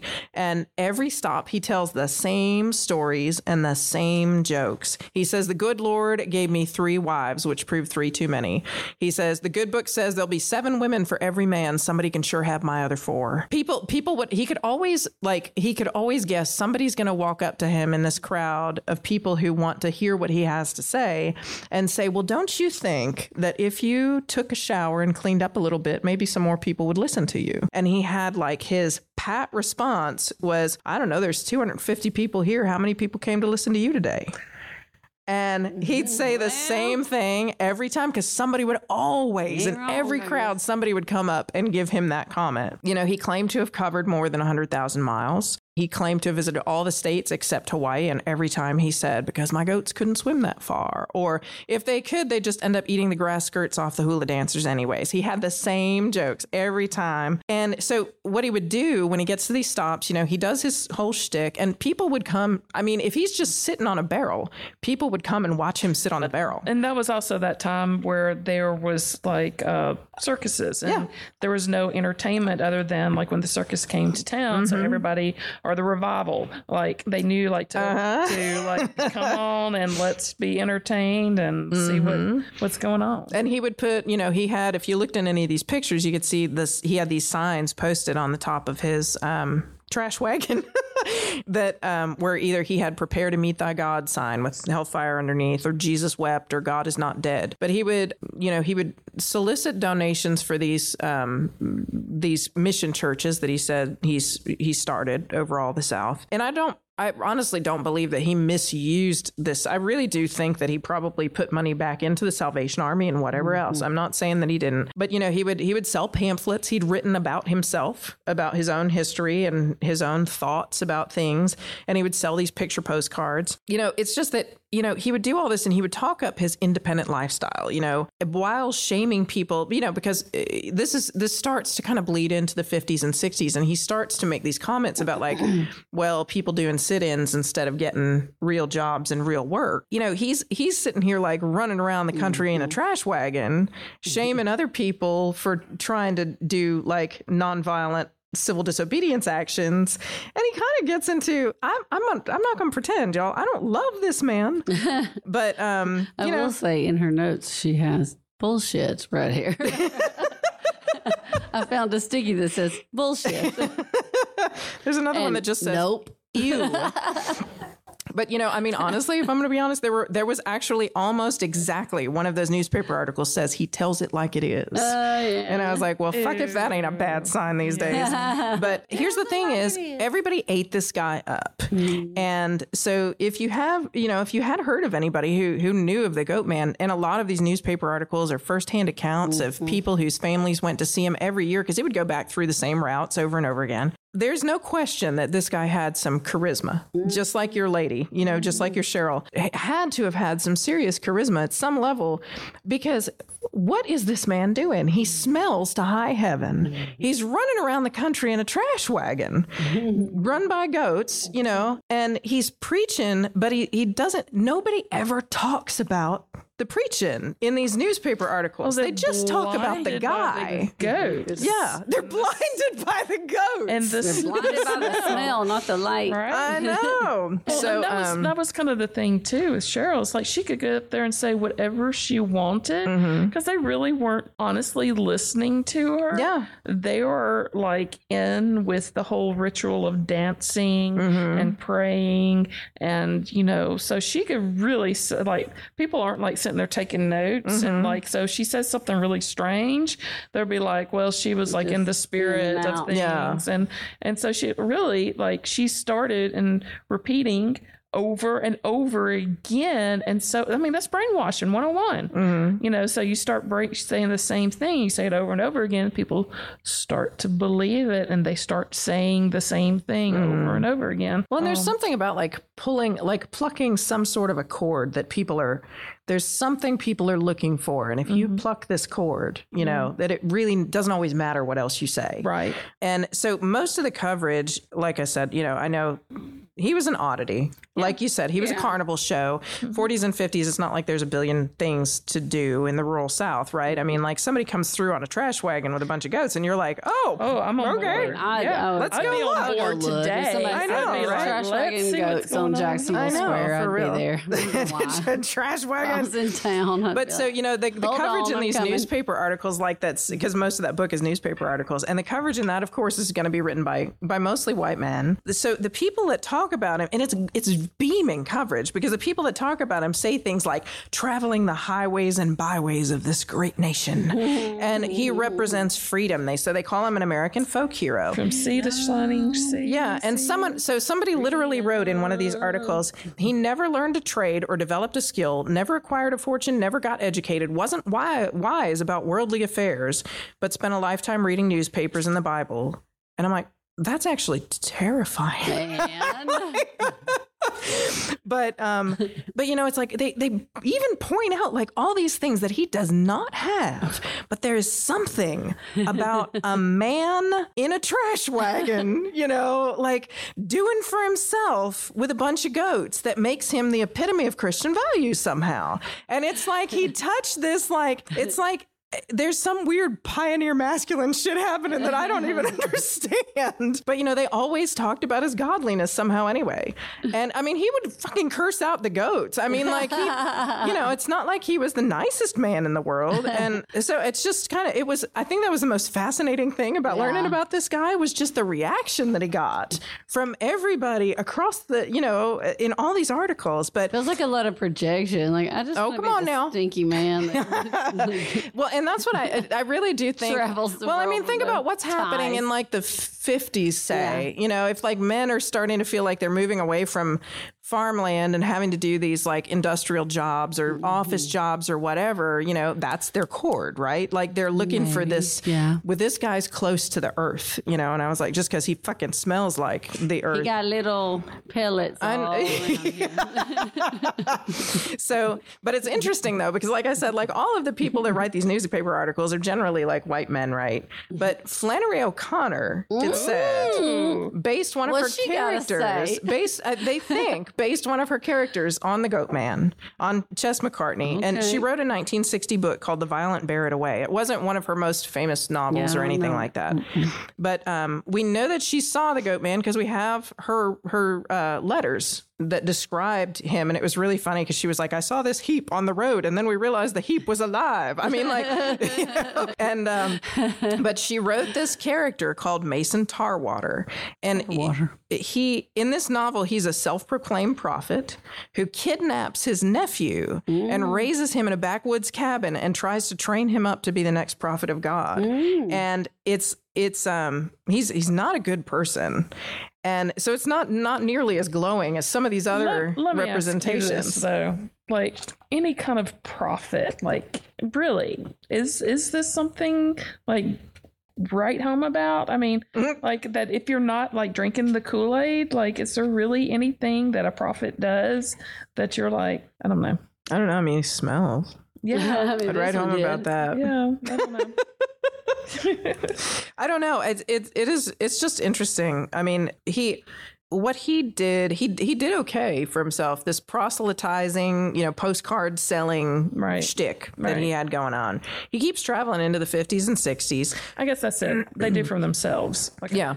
Yeah. that's the the connection I was trying to get. Yeah, I think so. And then like so people keep coming to see him. He goes north in the spring, he goes south in the winter. Um he'd also he didn't tell people this very often, but he would load all those goats and his wagons into a U-Haul and take them home by truck if he got too tired once he hit north. There's all kinds of weird rumors and shit that kind of started circulating in the 50s and 60s. He claims to have officially campaigned for president twice. Like he he says he ran for president twice. He says he ran against JFK, but then he met JFK and he just he backed out because the country needed a younger man than Chess McCartney. Oh yes, yeah, that's Um, what happened. In in '68 though, he stumped for George Wallace, Mm, and um, there were so there were a lot of other stories. There were rumors that he was rich, that his wife, that some secret wife, followed him around in a Cadillac and like would put him up in fancy hotels after he got out. Knife thrower. I know, I know, right? I don't know. At this point, it could be anybody. They there were a bunch of different stories that people would relate, and it was like all of it. Like I heard, I heard this firsthand, or this happened to me. Oh, where yeah. he wrote a check and they took it to the bank, and the bank was like, I don't know if we can honor this. So they would call his home bank, and the bank would say like, Oh no, if it's anything less than a million dollars, we can honor that because he's loaded and he's got so much in the bank. You know, but there were like fifty different stories like that from different states about all the money he had. So he's he may or may not have actually been on the Johnny Carson, like the Tonight Show with Johnny Carson. I don't know.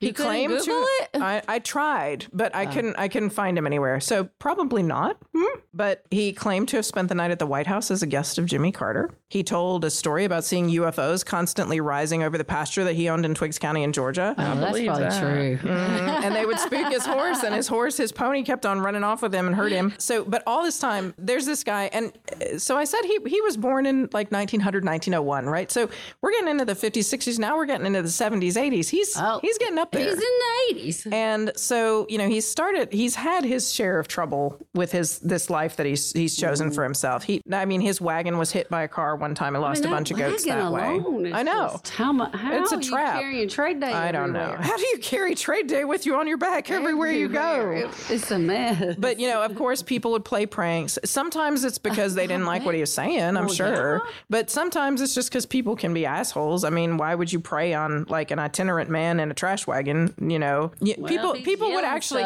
get his I goats drunk, which Yeah. is almost a little bit funny. But His goats. they would they would tip his wagon. Um, Tip his goats. they like did beat him up tipping. though. they did Oh, beat him up. not- Somebody set his wagon on fire once in 1967, and uh, after a while, like authorities started cracking down. So Yeah. they like because the goats eat everything. Oh, goats will eat anything, right? Like so, the goats would eat people's shrubs, and he would just pull them over wherever because he's like, the world is my whatever, Yeah.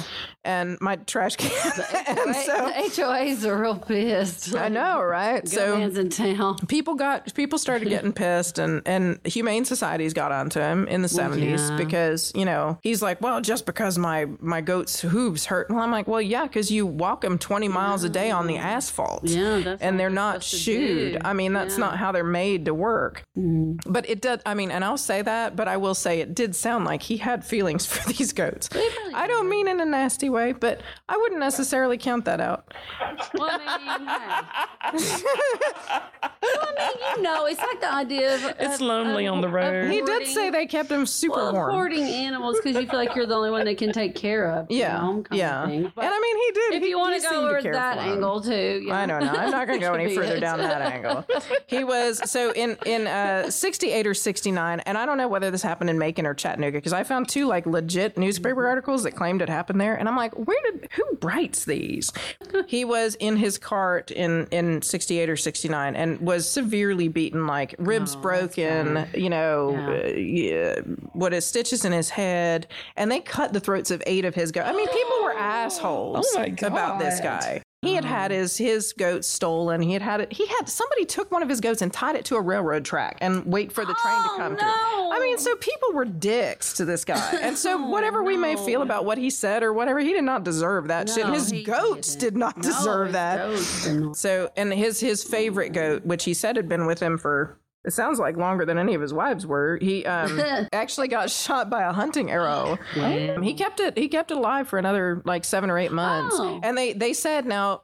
Anybody, uh, Attalla? Anybody from around Attalla or I know Attalla? where it is. So there's a racetrack up in Attalla, and they said that he he won with this old Billy before it died. He he won the um the goat racing record on the Attalla racetrack, didn't which I think is probably because it's the only time anybody raced a goat wagon around the racetrack at Attalla. All this stuff has happened, and in 1969, you know, he's getting he's he's nearly 70. He starts taking Social Security. He decides he's going to retire from travel. He moves in with Gene. We've all forgotten about Gene, his son Gene, who used to travel on oh, the on the trash wagon. He but they move into this shack in Jeffersonville that still just has a dirt floor and still has no water and still has no power. He starts having some feuds with neighbors. You know, there's a girl at the local diner that you know calls the police on him because he just walks up and says like, "Give me sugar," and he like takes stuff from her, and she's just like, "You can't do that." And he's like, "But I'm just giving it to my horses," and she's like, "But you have to pay for things," and he's like, "Why?" But then in the 70s, so you know, he's kind of having like a down. He's not having a great time. In the 70s, though, Larry Martin finds him. This artist, this innocent artist, Larry Martin finds him. Rings, yes. He's heard about him and he finds him. He goes he goes to hunt him up and he finds him wandering the road around Jeffersonville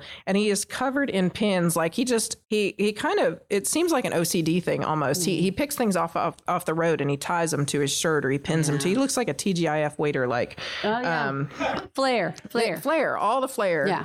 But um so pieces of flare. so Larry Martin draws him, and he draws that same just doe-eyed love that mm-hmm. these newspaper articles all had for him. So he kind of starts to have a renaissance. Like people start to mm. remember the Goat Man, and they start to share stories about the Goat Man again. But in 70, 1978, so he's living in this dirt shack, and he forgets to put out his fire after he makes a pork chop uh. dinner, and he burns that damn shack down around himself. He lights his beard on fire, and barely gets out with his Oh, life, he but he gets out. But there's no shack there now. Mm. He and Gene buy an old school bus from the city for $150 and they park the school bus and they live in the school bus. It is gross. Yeah, well, I mean, like it's that wagon. If you, it's it's bad. it I mean, school bus in got no 19 air coming I in. know, right? In 80 so 1985, he's 85 years old, right? He decides at this point that he is in love with Morgan Fairchild.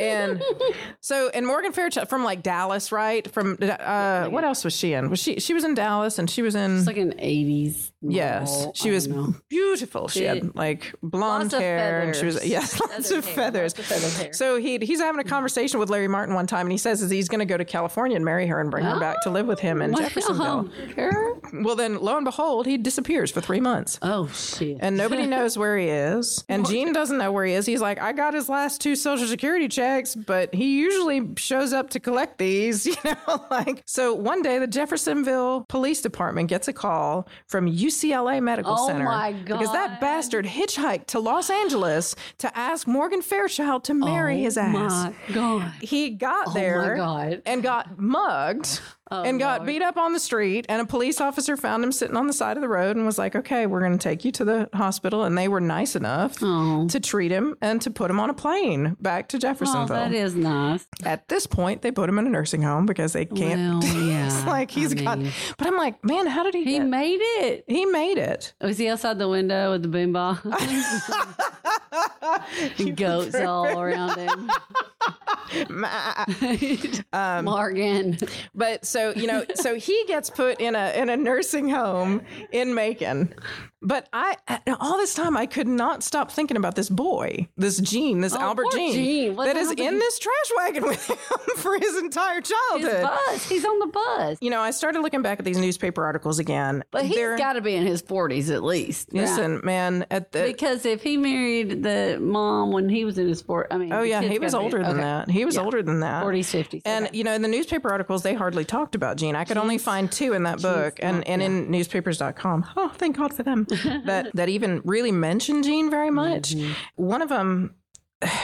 Like one of them talks about like he, he obviously didn't want to be on a trash wagon being pulled by goats all summer long. well, what about his mama? I don't know. What about Sadie? I don't have a clue. They said that, that they said that he would be left with grandparents to go to school Mm-hmm. in the school year. I don't think that probably lasted though. Well, I really don't. I think like it. It yeah. like Sadie. So. He did go back to Iowa for a while and go to school, but he was on this trash wagon for a long time. And there was a 1954 article that talked about him having. He was 18 years old, I guess, at that point. Is that right? Anyway, but his teeth were all rotted out, Oh, and he's he's running around on this. And they said, you know, they the words that the adjectives that they used for him were vacant and vacuous. And um, he would like he would take things off. He would take pots and things off of the the wagon and just let them just clatter to the ground. Yeah. It's almost like he's just trying to pull attention away from his daddy. Right not. So in another article, you know, somebody is listening to him. He was younger than he was not 18 at this point in this article. And he his dad told him to do something and he said, "I'm going to leave you just like mama if you don't stop telling me what to do." He didn't like to talk to people. People he wouldn't talk to people who came up. His dad was the talker. His dad would say all the things and do all the shtick, but Gene had nothing nothing to say. So he did go to school some it sounds like and at one point a Twiggs County lawyer offered to enroll Gene in um in a vocational tech school in Americus, Georgia, and he knew that if Chess knew that Gene was going to be enrolled, that Chess would meet him and try and take, Stop try and go with him at least, try and go with him. And so he Could you imagine that? It's like, Dad, drop me off at I the know, corner. right? Don't you embarrass me. I know, right?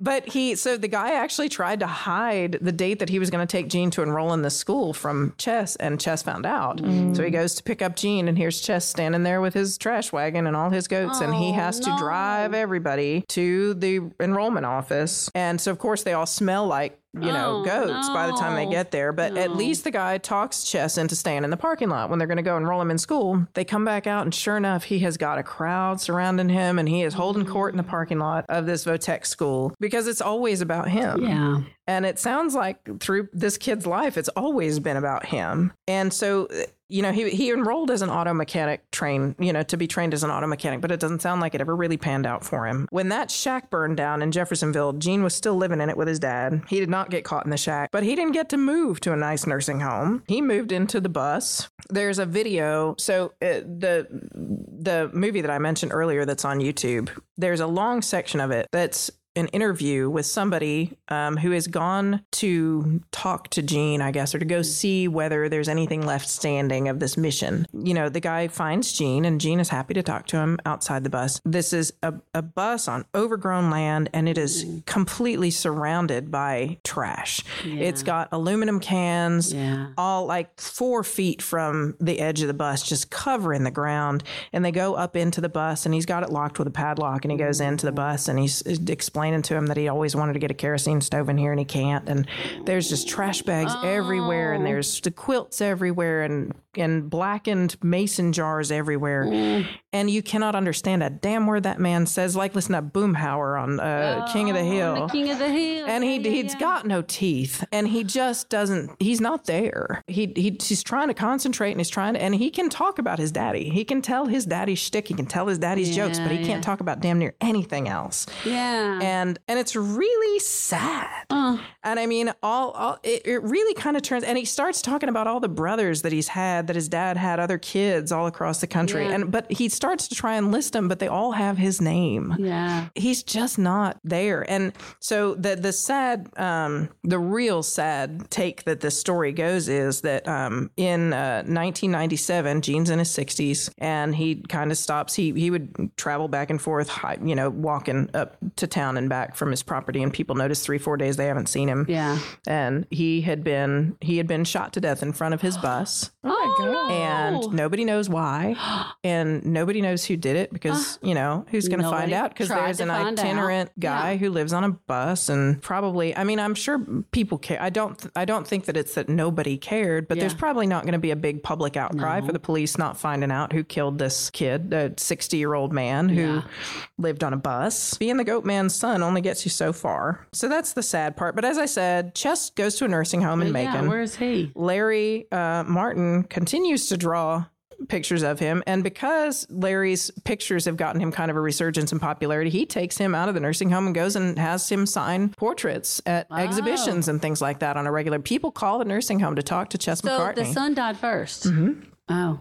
Yep, son died first. And Chess had a girlfriend in the nursing home, apparently. You know, they said they'd been married for 10 years. I don't know, but they definitely had not. You know, he, he was well cared for. And he was still spitting all the same stuff at the end that he spit all through the beginning. And he uh, finally passed away in 1998. Wow. And people At still, at 98 years old, though he told everybody he was 107. Yeah. Well, of course it is. But people not? still talk I mean, I about it. would too. If I'm I making know. 98, I'm just going to be like, yeah.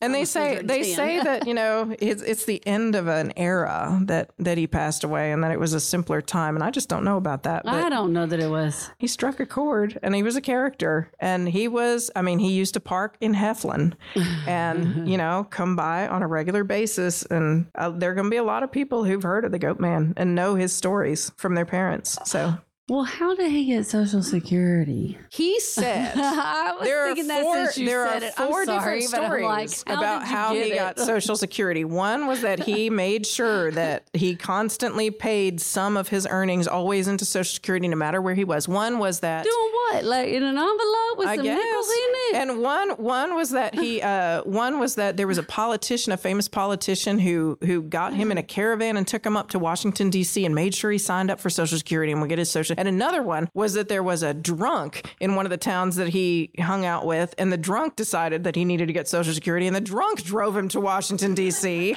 and signed him up for Washington for Social Security and got him one way or another. He got it, and he complained when his Social Security benefits went down, and.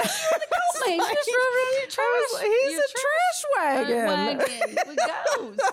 Did But- he probably somehow claimed those goats as dependent. But yeah, so anyways, so that is the interesting and weird story of the, goat, man, America's at goat the man, Chess very McCartney. least. Thank you, Marleah. You know, I've heard about him, but I didn't know the story. I don't know that I know the story. I don't know how much of that's actually true. Well, look at her notes. She has bullshit There's written a, by a lot. there's a lot of post-it notes in there because the ladies at the Jacksonville like, Bu- Public. Library would destroy me if they knew that I wrote in a book. no, no, so- they're on stickies. Sorry, Yes, Jacksonville Public yes. Library. I don't want you. To- Thank you guys so much for coming. Thank you to ah. Romarin et Corbeaux for hosting us. A huge round of applause to them. Run. They have been amazing, and we hope that we can do this again soon. Y'all follow us on all the things and follow them on all the things. You can find Romarin et Corbeaux on Facebook, Inst- Insta also, and all the things. Um, so yeah, keep keep your ears open and uh, stay weird. Bye, y'all.